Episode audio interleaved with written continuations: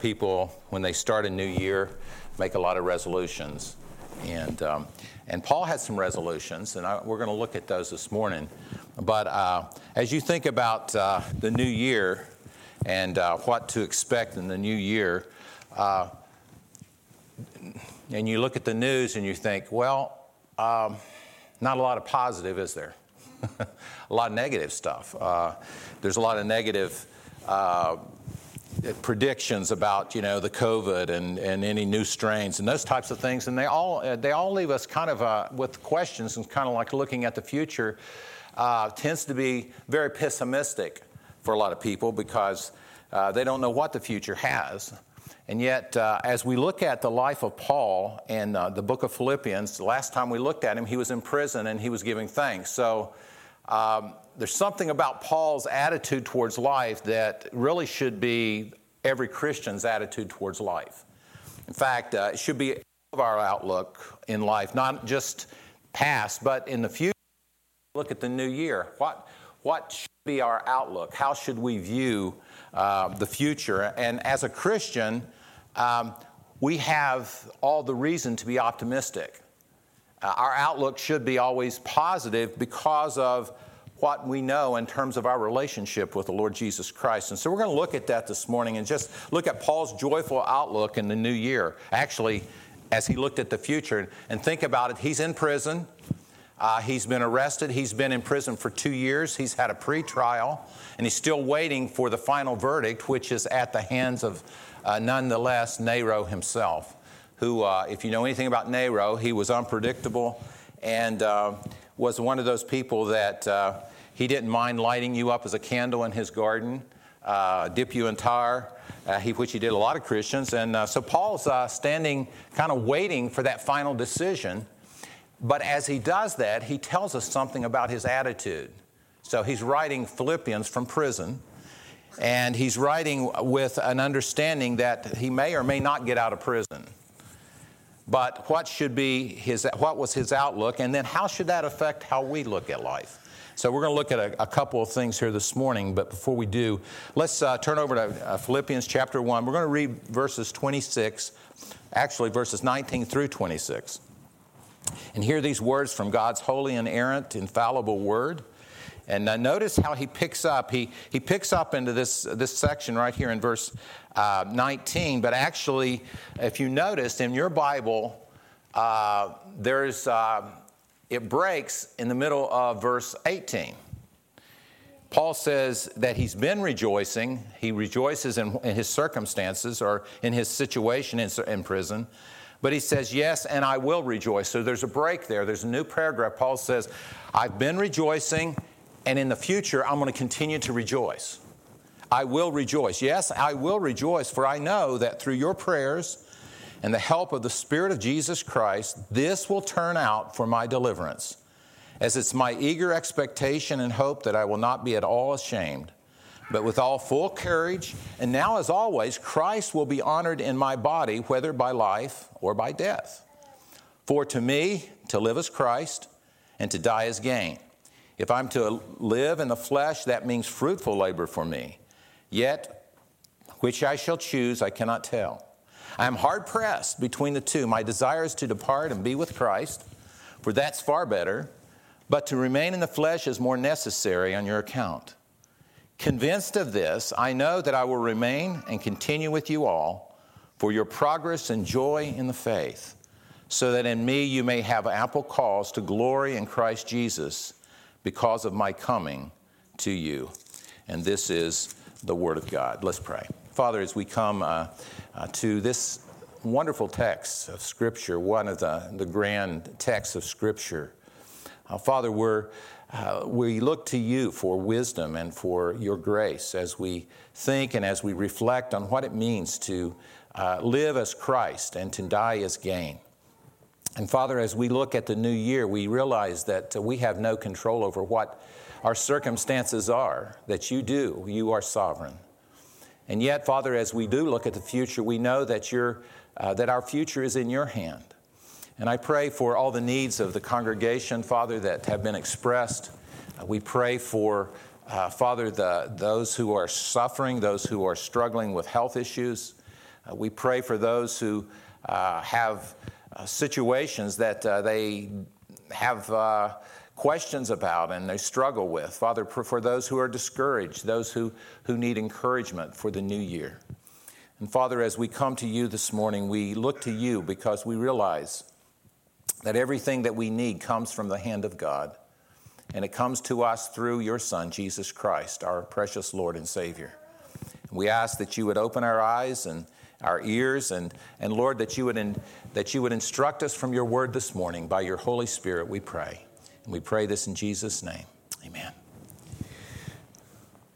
You notice uh, Paul says, I rejoice and I will rejoice. Now, that's pretty optimistic, isn't it? Uh, especially if you're sitting in prison and uh, you've been sitting in prison for two years and you're chained between two guards a Praetorian guard on the right, Praetorian guard on the left. And uh, so Paul is talking about uh, circumstances that he has no control over, and yet his outlook is very joyful. And he's saying, Not only have I rejoiced in the past, I'll continue to rejoice.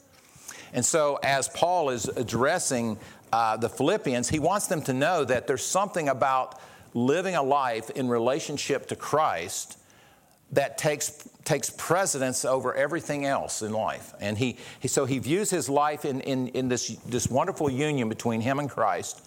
And that union between him and Christ is everything. And, and, it, and it helps him to look at all of life through that window. You know, one of the things that sells real estate, they say, especially in these big cities, uh, is as you go, uh, if you talk to a real estate or a person who's, or a builder even, they'll say the thing that sells these big high rise buildings and so forth are the windows in those, in those buildings. In other words, the bigger the window, the better. Because people want a view, right? They want to be able to look out over the city and see a big picture. Well, the gospel gives us a big window, a big picture of life that's not narrow and restricted by our circumstances.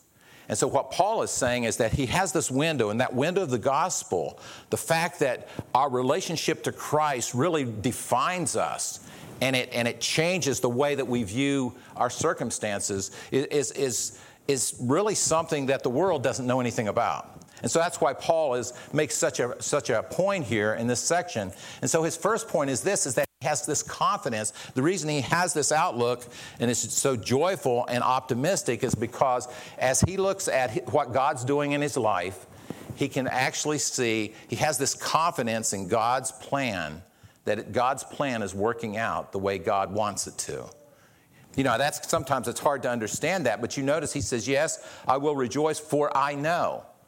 When Paul says, I know, he's saying, I'm confident. I'm, I, I there, there's no question about what's going on here. I know that through your prayers and the help of the Spirit of Jesus Christ, that what's going to happen will turn out for my deliverance. And so, so Paul is confident in God's plan that whatever God has for him, whether it's life or death, he can look at that and say, that's good. In fact, he's going to go on and say something even more dramatic. He's going to say, even death is actually good for the Christian. And, and that's sometimes hard for us, even because we live in a world in which, uh, you know, the, in fact, if you're a pastor, uh, the last thing people want you to talk about is death. If you talk to death, they get offended. In fact, there's a lot of times uh, they just kind of are, you know, they will even curse you out. What do you mean talking about something so negative around me? And yet that is that's what Paul is Paul's basically saying, look, when you're as a believer, as you look at your relationship to Christ, that's the most important thing. And that one thing defines everything else around you. And so, so Paul says, I know, even though I may not, I may not live another year, I'm confident that what's going to happen to me is going to turn out for my deliverance. Now, the question is what does it mean that God's going to deliver Paul? Does it mean Paul's going to get out of prison? Or does it mean that Paul's going to die as a result of being in prison? Um, because he, he, he noticed that, and he tells us what that means in verse 20. As it's my eager expectation and hope that I will not be at all ashamed, but with full courage, now as always, Christ will be honored in my body. Notice, whether by life or by death. So he's not, he's know that, he knows that he's going to be delivered, but he's saying that his deliverance really is this, is that he won't be ashamed of Christ. Now that's pretty amazing, isn't it? And he says that even if I, he says, I'm going to, I'm going to glorify, I'm going to honor Christ whether I lie, die or whether I live. By my life or by my death, I'm going to honor Christ. Now, that's a lot different than the health and wealth gospel that we hear today, right? if you do this, boy, God's going to bless your life. In fact, you'll get these testimonies. I think the church has been hurt a lot of times by these testimonies that, uh, you know, outward success will is, is a reflection that you're in good standing with God. Um, if you get good grades and you get straight A's in, in school, then obviously God's on your side. If you get the job of your dreams, then obviously God is really on your side. But I'm not sure about somebody else that's not, that's not living that, that higher Christian life. See, Paul is, Paul is really saying that, look, living a, a relationship with Christ means that even in life or in death, I can glorify Him. Because the chief end of man is what? To glorify God, to enjoy Him forever even in life, but much more in death, because to be absent from the body is what? To be immediately present with the Lord. And so Paul is, Paul is very excited, and, and he's not so, uh, so focused on his situation that he doesn't acknowledge that, you know, the one thing that he's dependent on is the prayers of God's people. You know, we spend time asking for prayer. Why do we do that? It's because we realize that we're not sufficient in ourselves. I mean, I can't deal with life situation. Most of us can't. I mean, there's things that come up in our life, uh, whether it's sickness, whether it's an accident, uh, uh, whatever it is, and we can't look to ourselves and think that we're sufficient in ourselves to deal with life. It's, it, you know, we need, we need God's help. And prayer is calling upon the Lord and saying, Lord, would you please help this person through this trial? Whether they live or whether they die, may they know that Christ is there with them through their trial. Because Christ leads us even through the valley of the shadow of death, right? Even in those moments when we say, Lord, I have no control over my circumstances right now. I remember going through heart surgery and, and thinking, okay, uh, I thought I was going to be a catheterization. There was no catheterization. I was, my heart was too blocked. And they said, You're going into surgery. And I said, Well, I'll, I'll come back. They said, No, you're not going anywhere. and they go in, and there's three bypasses. And I'm going, uh, as I'm praying there in the hospital, I realize that, you know, there's nothing I can do. My life is in God's hands in that moment. And it's actually every moment.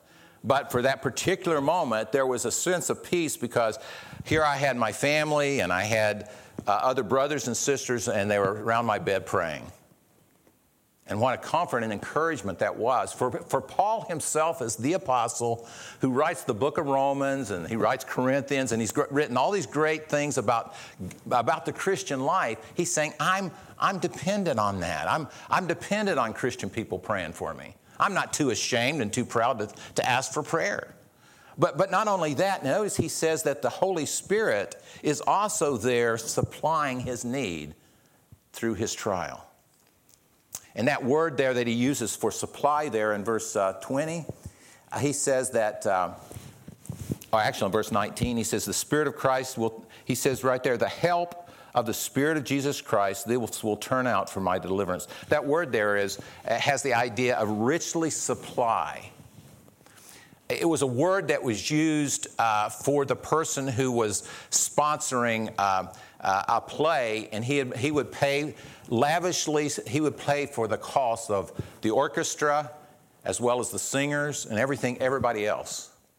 In other words, so this idea Paul is saying is that the help of the Holy Spirit, that God will richly supply everything that we need. Whatever trial that you're going through, whatever difficulty you face, whatever uncertainty that's there, the Holy Spirit has been given to the Christian to richly supply them with God's help. That's the idea. Not just, I'll give you just oh, you need that? Well, I'll give you just enough. No, He's going to richly supply everything that you need in that moment.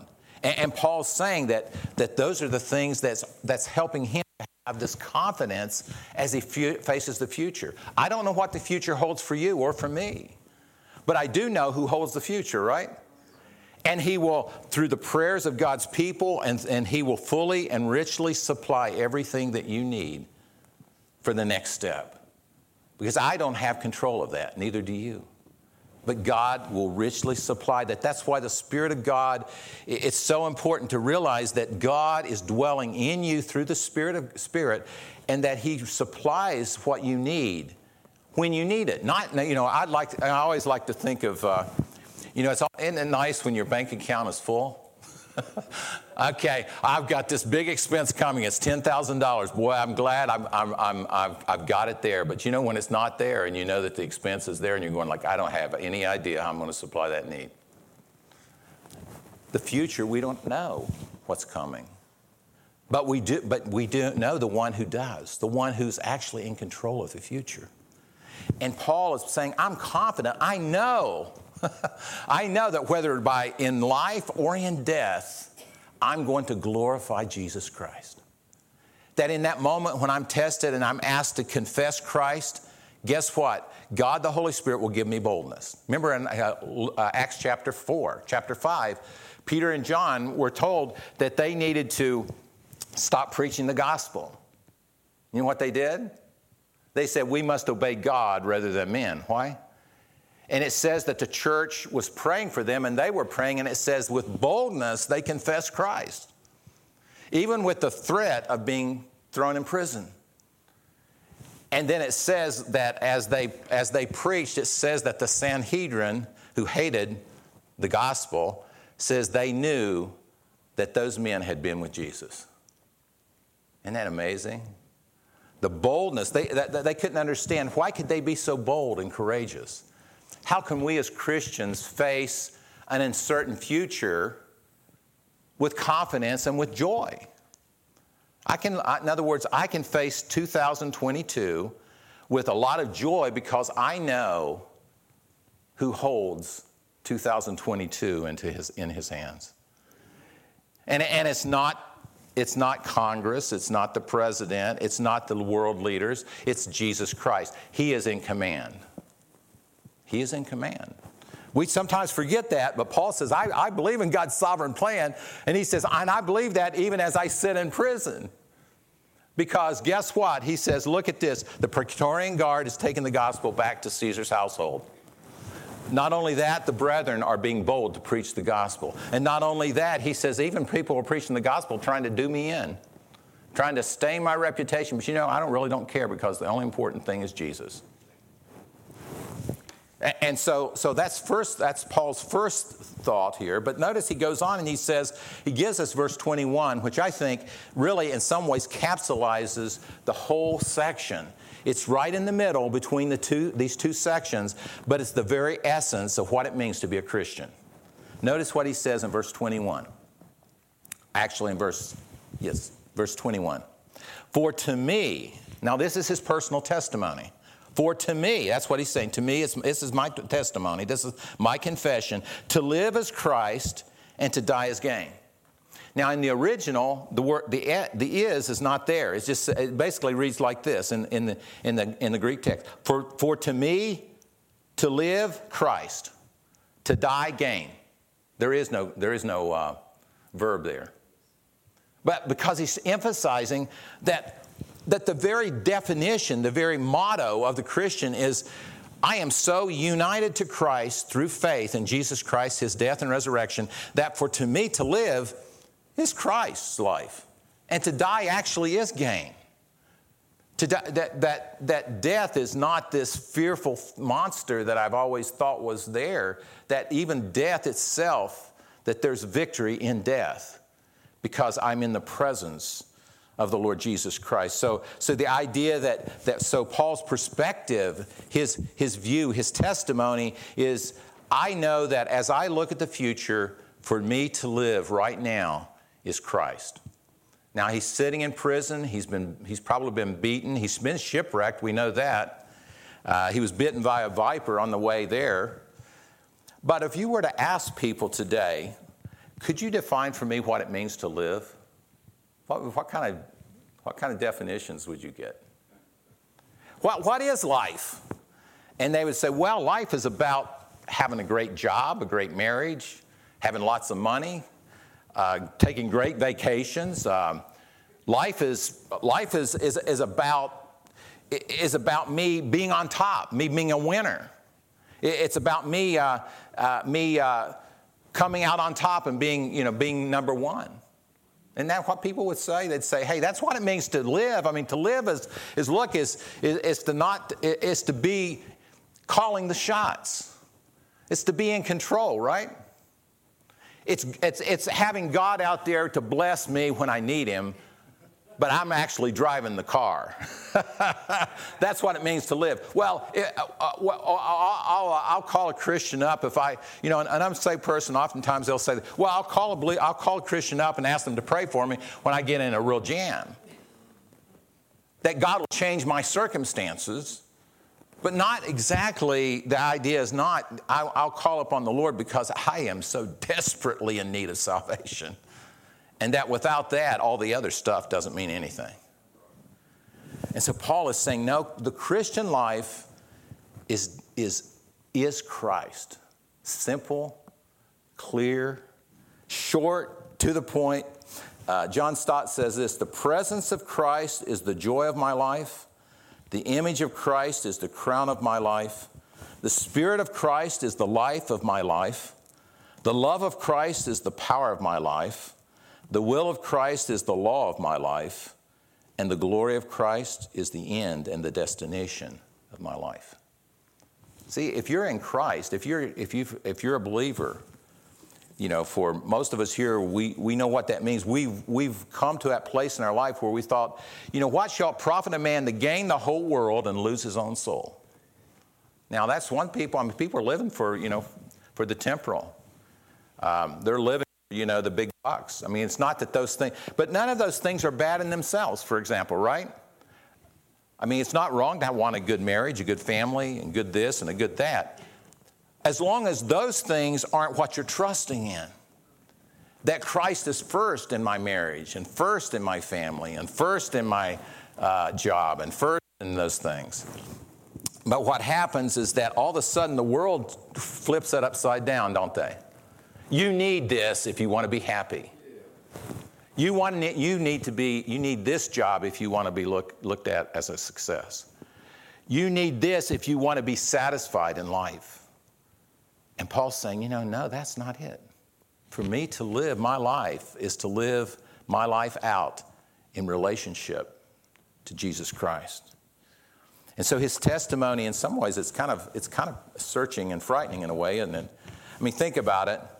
Uh, life consists in my possessions. Well, how much do you need to be happy? Life consists in my economic freedom. Well, how much, how much economic freedom do we need to be happy? My, my, my happiness depends on my political freedom.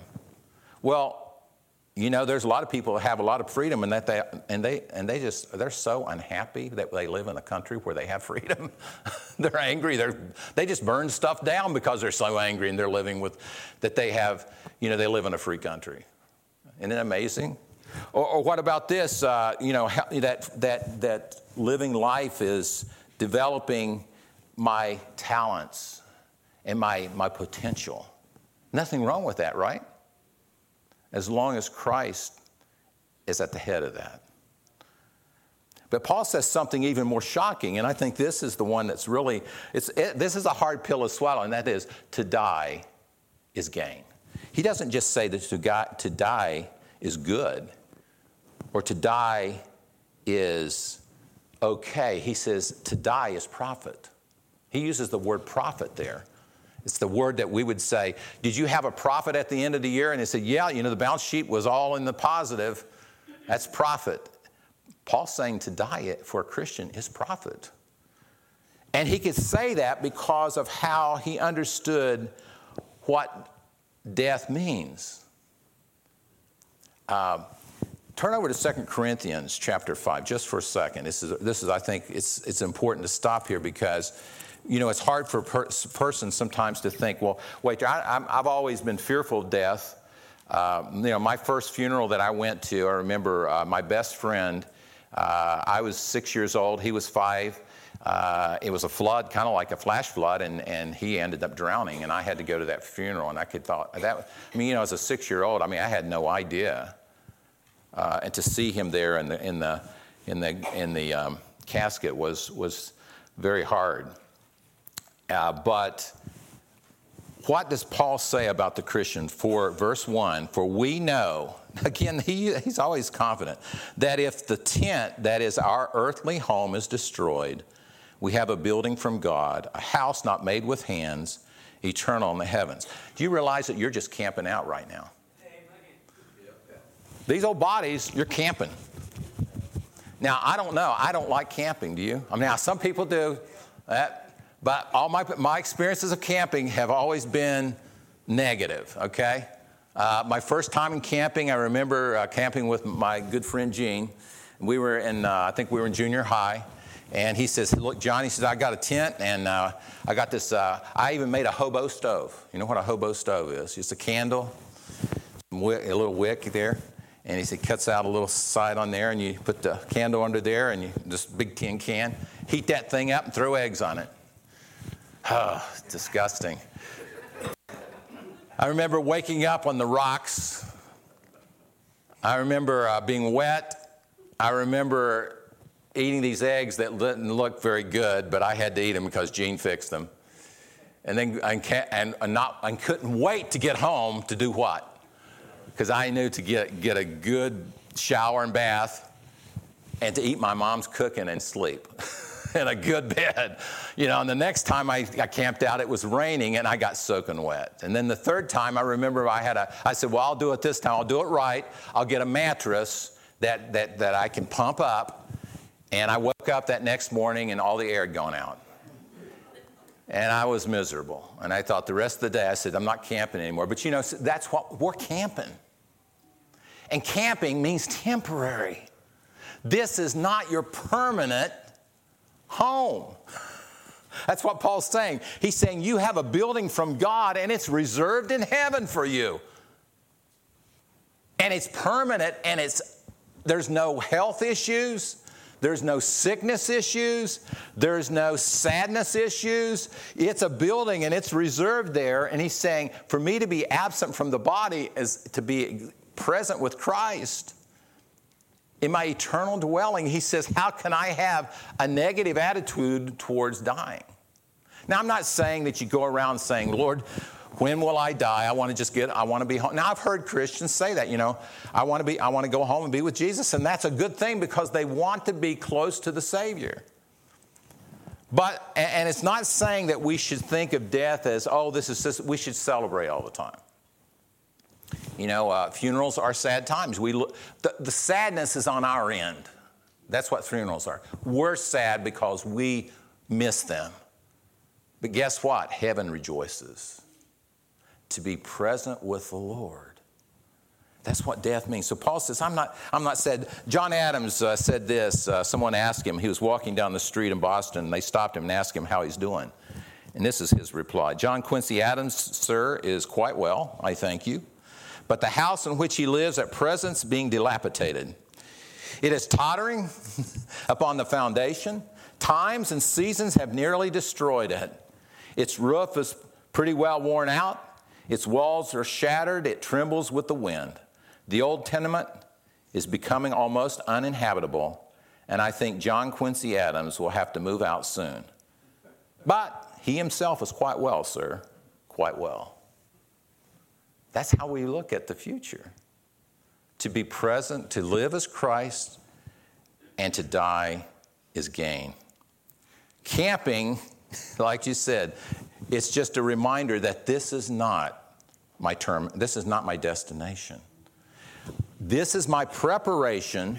What you go through now is your preparation for what? Your destination. And what is that destination?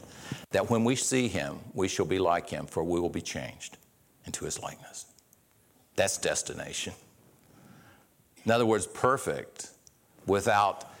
Uh, in other words, we won't sit there and be regretting, boy, I wished I'd gotten to do that. I wished I'd gotten to go to Disney World and I didn't get to. I wished I'd gotten to go on that great vacation to Hawaii. Now you may have, and maybe, you know, maybe we, we do get some of those things. But we're not going to have those regrets in heaven. I mean, if anything, we'll say, Lord, I, I didn't realize it was going to be so wonderful and so great to be face to face with Jesus Christ. And what makes heaven heaven? Jesus Christ. If Jesus Christ were not there, it wouldn't be heaven. It'd be a place. I, I mean, uh, I saw, can you imagine going to a wedding and not uh, one of the, the bridesmaid or the, or the uh, groomsman wasn't there? Or the, the actual, you know, can you imagine uh, the bride coming down the aisle and she's saying, Where's the groom? He's not there. Wouldn't be a very joyful occasion, right? Or maybe the, I mean, even worse, uh, I, I thought, think from my perspective, as the groom standing there and the music starts and the, and the bride doesn't show up. I mean, what kind of what? There wouldn't be a whole lot of joy in that, right? I remember uh, seeing this on. Uh, it was on. Uh, I think it was one of the. Um, it was online, but anyway, this uh, man and wife, they had been uh, engaged for a while, and so they planned their wedding. He got sick, and I guess he did his vows over, over uh, the media because he couldn't be there. And so at the, at the, the wedding uh, celebration afterwards, she had a cardboard figure of her husband and she's dancing with him. I'm saying, oh, that's just something, there's something hollow about that. but she's looking at this picture of him and she's dancing, and I'm going like, there's just something unreal about that, isn't there? Well, that's not, that's not what heaven's going to be. It's going to be face to face with Christ my Savior. Face to face, what will it be? Face to face in all of His glory. That's what it means to look forward to being with Christ. And so Paul could say that, and, and, he could say that and say, that's why I can look at the future with that kind of optimism, with that kind of joy, with that kind of attitude of, you know, this is not all there is. But, but there's something else here, and I want to close with this, is that Paul also has this conviction about his relationship to Jesus Christ, that he's a servant. He wants to go home and be with the Lord, but you know what he says? But it's more necessary that I stay. You notice that right at the verse 21 and 22. He says, For our sake, or actually, I have to go back to Philippians. I'm back in Corinthians, uh, Corinthians there, sorry. So back in 1 Corinthians or Philippians chapter 1 verse 21, notice what he says or verse 22. If I am to live in the flesh that means fruitful labor for me, yet which I shall choose I cannot tell. Notice this, I'm hard pressed between the two. My desire is to be depart and be with Christ, but that for that is far better. But to remain in the flesh is more necessary on your account. So what's Paul saying? Sometimes what we want and desire the most, and, and, for Paul to go home and be with the Lord was more what he desired.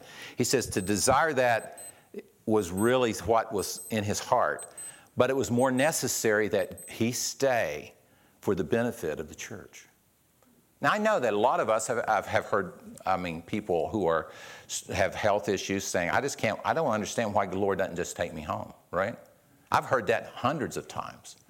And I always, my same response is this well, the Lord must have something more for you to do.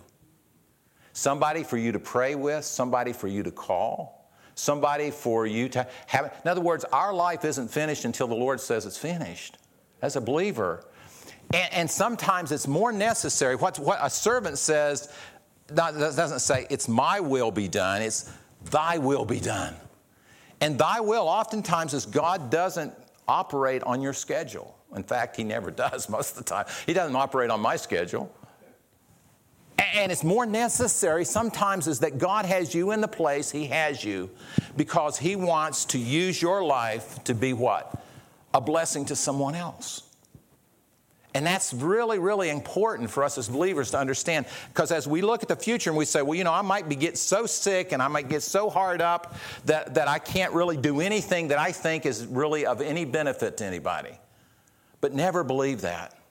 I remember reading uh, Joni Eareckson's uh, te- testimony. She's a quadriplegic. She was, she's been that way since 17 in a diving accident.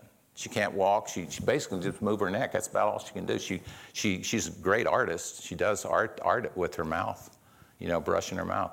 But she got breast cancer on top of all of the other stuff that she had. And her attitude, as, you, as she, she talks about the struggle she had, but God had more things for her to do. And her life has touched so many people. I mean, if you read her testimony or hear, uh, was able to hear her one time uh, as she shared her testimony, and it just, you just go like, man, I don't, I don't have any kind of problems in my life compared to what she's gone through. See, that's, that's what it means. For me to live is Christ, to die is gain, and, and sometimes staying where I am is exactly what God wants. But if being with Christ forever, and it is, the closer we get to Christ here in this world means that the more we'll enjoy our life in Christ now, right? We do that through the Word, through fellowship with other bro- brothers and sisters. Uh, and, the, and, and in 2 Corinthians, Paul says the weight of our suffering is nothing compared to the weight of the glory that is ours there in 2 Corinthians. He says there's going to be, yes, there, there's a weight of suffering that's involved in the Christian life, and sometimes it's hard to understand. He says, but that can't even be, even be compared with the weight of glory that is ours in Christ. I mean, that, that's something to live for.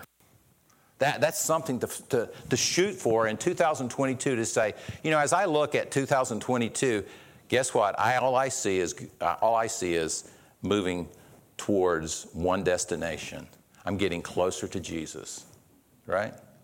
Yeah, my life, I've got fewer, fewer years to live, but guess what? I'm, but I'm getting closer. And the closer I get, the, the, I mean, it's kind of like you can, you can taste it, and it begins to become more real. And so, what will be your outlook on 2022 in the future?